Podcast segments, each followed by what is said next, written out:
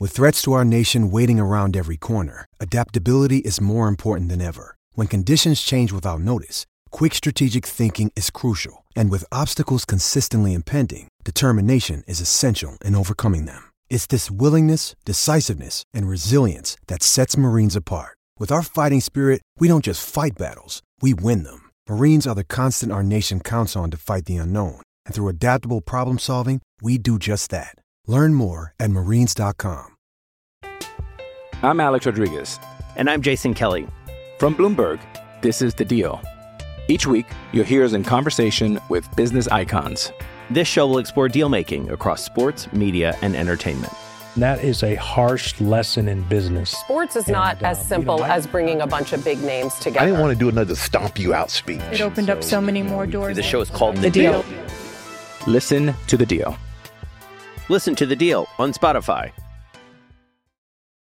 This episode is brought to you by Shopify. Whether you're selling a little or a lot, Shopify helps you do your thing, however you cha-ching. From the launch your online shop stage, all the way to the we just hit a million orders stage. No matter what stage you're in, Shopify's there to help you grow. Sign up for a $1 per month trial period at shopify.com slash special offer, all lowercase. That's shopify.com slash special offer. It's time to play like a Jet with your host, Scott Mason. Play like a Jet. What does that mean? Incredible play! 35 yard touchdown! Allen Lazard, six foot five frame, needing every bit of it. Oh, Hardman's still going inside the 10, and he is in for the touchdown. Allen has time. Intercepted! Sauce Gardner's got it. Breaking away. Garrett Wilson. Wilson, a big play downfield.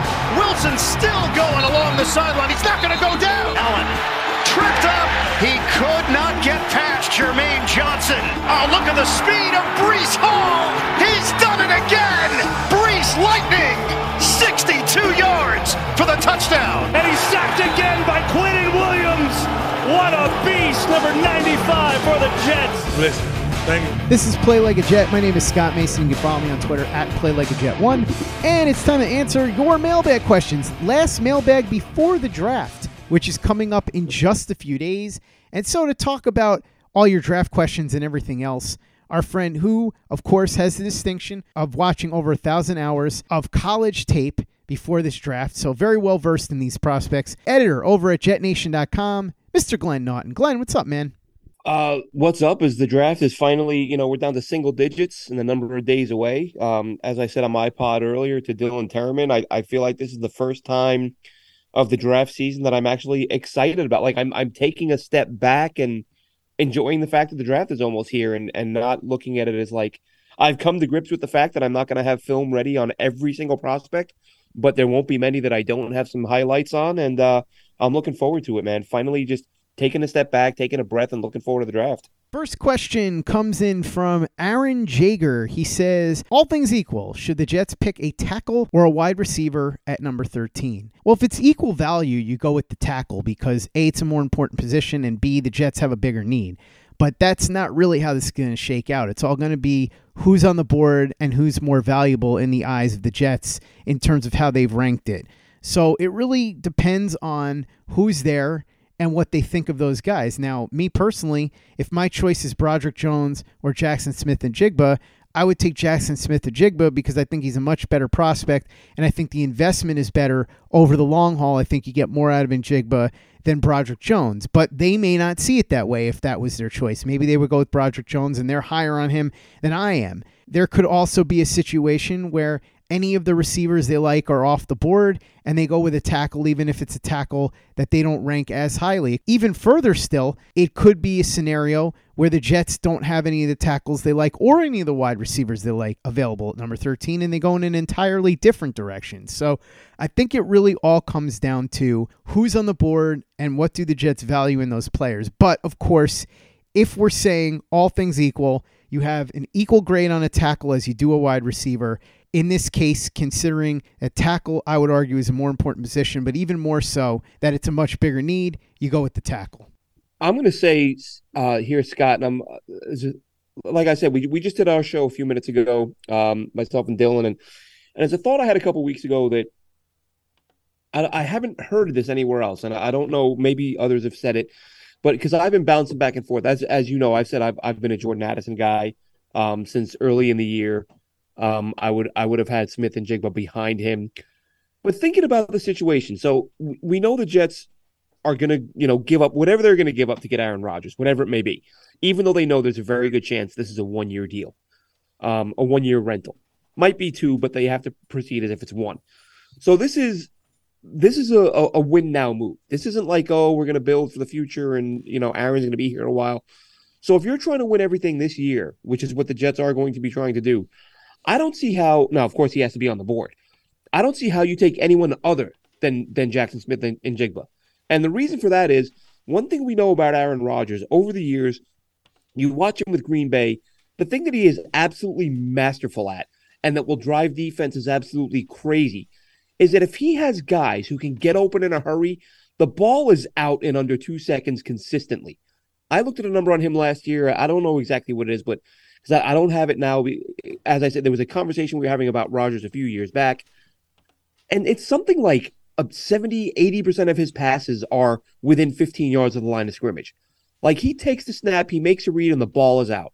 So you go out and you get him a Jackson Smith and Jig, but a pair with Garrett Wilson. We've seen how quickly these guys can create separation and get open. That's exactly what you need for Aaron Rodgers. And that factor means that you don't need a dominant tackle. You can take a, a Blake Freeland in round two, or you can go with a Bergeron in round two, somebody like that who just has to give you solid tackle play while you have two targets underneath who just are absolutely masterful at creating separation and creating it in a hurry. We saw it from Garrett Wilson. We've talked about the numbers that Smith-Njigba put up at the combine, this sort of elite lateral quickness, his, his ability to, to, to, to be quick in and out of his cuts and, and leave defenders behind. I think that th- that like sort of big picture view makes Smith-Njigba, uh, at least in my mind, like the clear pick if he's there. I don't disagree at all. And it goes back to what I said. I think all things equally, you take the tackle, but I have Jackson Smith-Njigba rated significantly higher than these tackles, with the possible exception of Peter Skoronski, but I don't think Peter Skoronski would end up being a tackle here anyway. So if you want to sell me on Peter Skoronski just because he could maybe be an elite offensive lineman, fine. I just don't think the Jets would view him as a tackle. But I'm with you, though. I would take Jackson Smith-Njigba over any of these tackles if he's available there. Next question comes in from Jim. He asks With the news that Trey Lance may be on the move, that the 49ers are taking calls, two part question. Number one, I saw your poll that you posted on Twitter. If you were Joe Douglas, would you call the 49ers and offer Zach Wilson and a mid round pick in a change of scenery type swap for Trey Lance? Bearing in mind, of course, that the 49ers reportedly really like Zach Wilson before the draft. Also, Shouldn't the 49ers get some criticism if they don't get a really good deal for Lance, considering everything they gave up? Everybody's very hard on the Jets for Zach Wilson, but not a peep about Trey Lance. So let's start with the first part of this. I would call the 49ers and see if they would do it. Now, people will say, well, why? Trey Lance hasn't done anything. Why would you have to throw in a mid round pick? Why wouldn't it just be an even swap? Here's the reason because yes, Trey Lance hasn't done anything, but he also hasn't embarrassed himself yet. So there's still that mystique about him. He has more value right now, like it or not, than Zach Wilson does.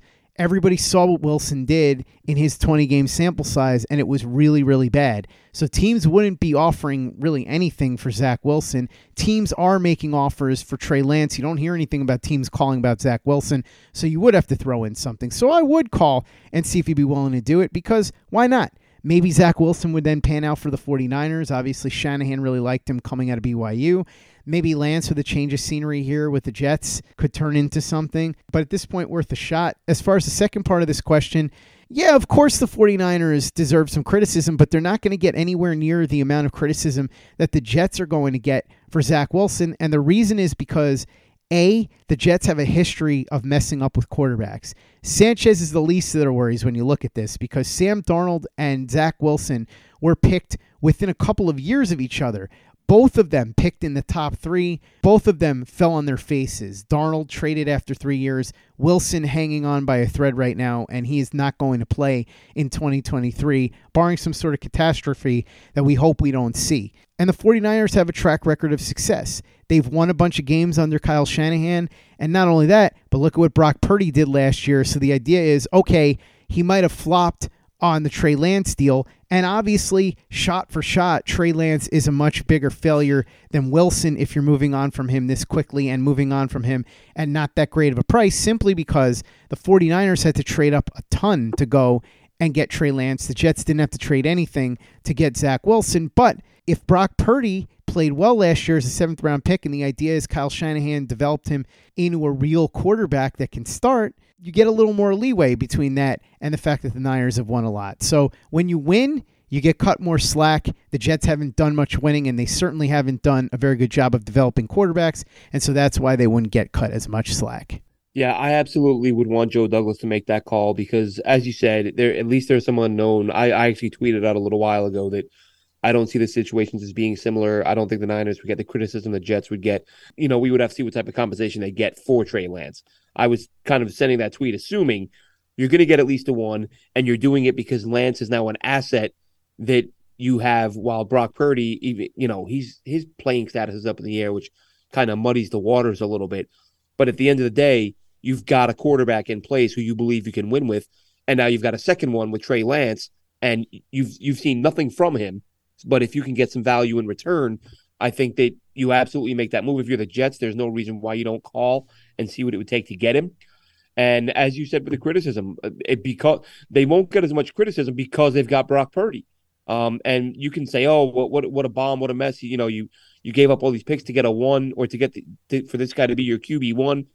And you can say, "Right, great." And then Mr. Irrelevant turned out to be a stud. So you know they almost balance each other out. Hey, it's Kaley Cuoco for Priceline. Ready to go to your happy place for a happy price? Well, why didn't you say so? Just download the Priceline app right now and save up to 60% on hotels. So, whether it's Cousin Kevin's Kazoo concert in Kansas City, go Kevin, or Becky's Bachelorette Bash in Bermuda, you never have to miss a trip ever again. So, download the Priceline app today. Your savings are waiting. Go to your happy place for a happy price. Go to your happy price, Priceline. I'm Alex Rodriguez. And I'm Jason Kelly. From Bloomberg, this is The Deal. Each week, you'll hear us in conversation with business icons. This show will explore deal making across sports, media, and entertainment. That is a harsh lesson in business. Sports is not uh, as simple you know, I- as bringing a bunch of big names together. I didn't want to do another stomp you out speech. It opened up so many more doors. The show is called The, The deal. Deal. Listen to The Deal. Listen to The Deal on Spotify. Play like a Jet. Play like a Jet. Next question comes in from KRZ. He asks if the Jets don't make the trade for Rodgers before the draft, should they just turn their phones off and give the Packers next year's first just to get the staring contest over with? No. I mean, I'm fine with turning off the phones and not giving up one of those top 50 picks, but I would not give up that first round pick next year. There's no reason for them to do it. I've tried to explain this so many times. The Packers have to get rid of Aaron Rodgers. There is no other team.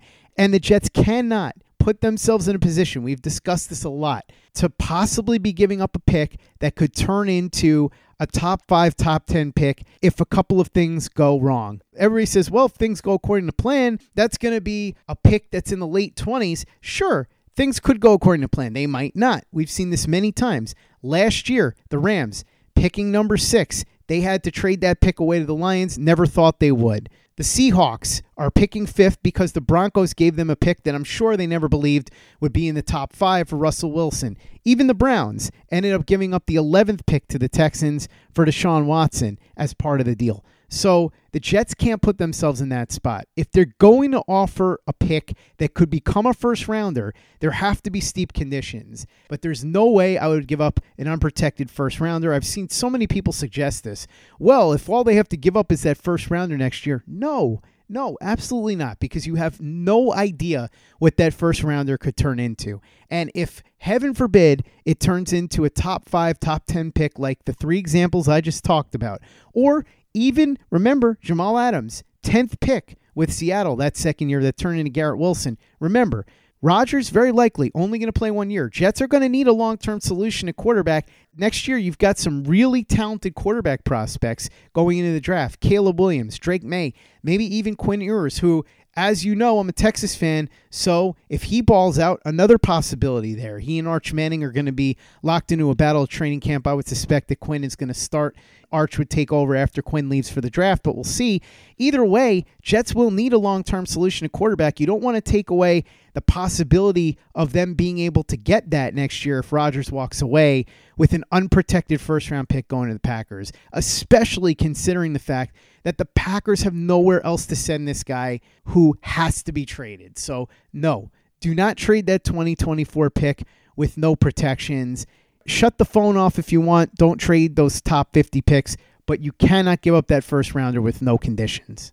Yeah, that question definitely didn't go where I thought it was going to. I was fully, I, I said a couple weeks ago, turn your phone off, stop taking the calls, and you can resume negotiations when the draft is over. Uh, because as I said, you know, at the time, Aaron Rodgers is available now, and he'll be available after the draft. Um, uh, everything you said, I'm, I'm not giving up a one. I, I, I cannot believe anyone would fathom giving up a one for a one year rental. I don't know that I've ever seen that in my life. Um, you know, having watched the league for 35 plus years, I can't recall an instance where a team said, "We'll give you a first rounder for this guy that we're going to have for one season." Well, and not only that, um, Glenn, but just to interject a little bit, it's not just a one year rental. You're talking about a one year rental where the team that has him absolutely has to get rid of him and there's no one else bidding. So why would you give up a first yeah. rounder not just for a one year rental, but a guy who you know the team that you're negotiating with must get rid of? Not to mention the fact that by the way he's 40 and anything can happen. He'd be going to a new team. Yep and you have no clue how it's going to work out year number one. Russell Wilson would be a good case study in that. Yeah, there's there's a million reasons not to do it. There, it, it, it, it baffles me. Listen, I get that the Jets are desperate, but that doesn't mean like there. Listen, everyone's got to have a line, right? Like for everyone saying just give up the damn one, or I don't care if it's two ones. Or what if they called and said we want your next two drafts? Like you'd probably say no to that. So everybody's got a line, and to me, the line is definitely you're not getting any ones. And I would say if you want a one next year, it's it's got to be a, a, championship game appearance at, at minimum, um, because it's it, it's crazy that the Jets are acting as if, or some people are acting as if the Jets are getting a four or five year quarterback from a team that has multiple options and what to do. So we better sweeten the deal so they'll send them to us. No, there there is no San Francisco. There are no mystery teams. It's the Jets, and that's it. And to say you're going to give up a one for a one year rental on a guy where there's no other buyers, I just I can't get my head around it. I'm with you, Glenn. I've said this many times. It just doesn't make any sense. People are acting like the Packers have this super valuable commodity that a lot of other teams want. They don't. I know it's Aaron Rodgers, and I know he's one of the greatest quarterbacks of all time, but you have to look at this in terms of what the market is telling you. What the market is telling you is that nobody else wants Rodgers because that contract is awful. And by the way, if the Jets get Rodgers, they're going to have to do a lot of fancy cap work for the two years after Rodgers leaves because there's significant dead money for the two years after he retires. So just keep that in mind as well as to why teams wouldn't be interested, including the Titans, by the way, who are rebuilding. So why would you be trading anything for a player who's 40 years old when you're rebuilding? And you're going to need that cap space as you rebuild the two years after he's gone. That's why I laughed so hard when I saw these fake reports about the Titans. And the 49ers, it's, it's a similar ridiculous. situation.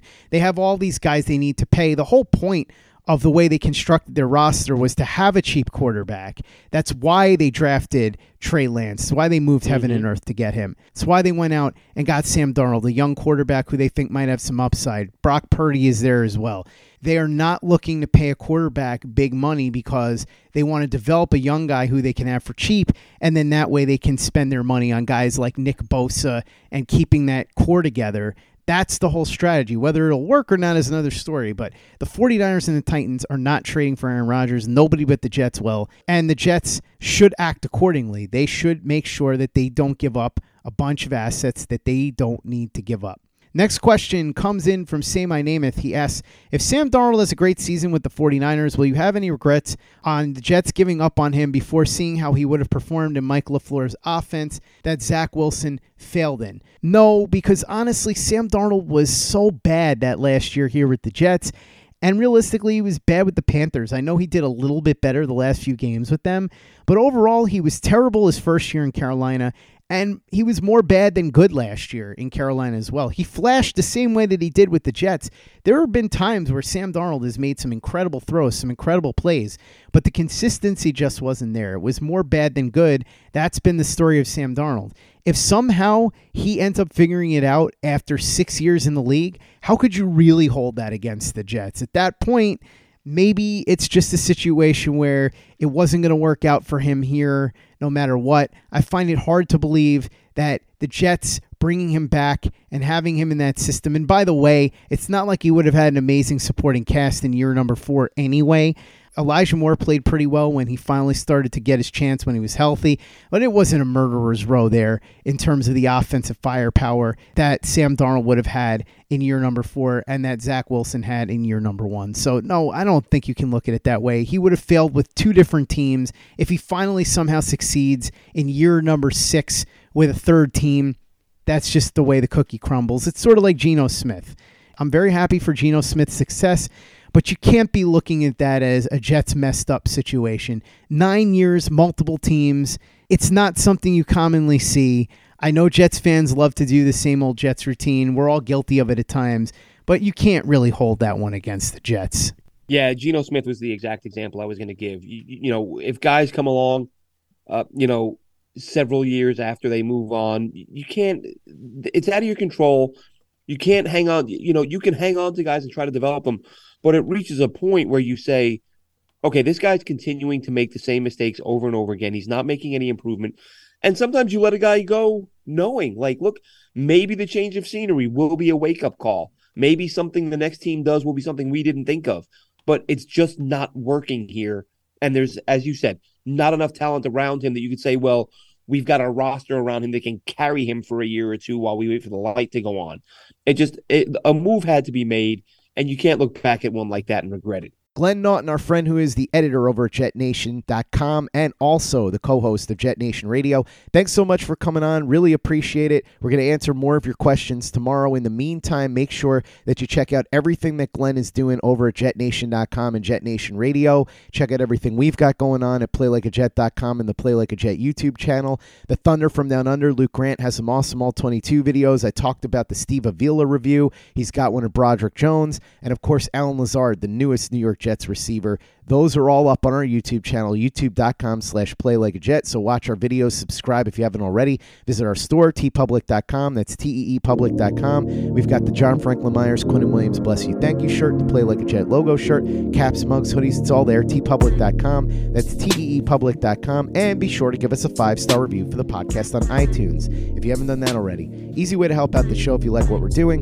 Doesn't take you much time, doesn't cost you any money, but it goes a long way to help us out. So if you can go ahead and do that for us, we'd be quite grateful. And for the latest and greatest in New York Jets podcasts and content, you know where to go. That's Play Like a Jet Digital and PlayLikeAJet.com.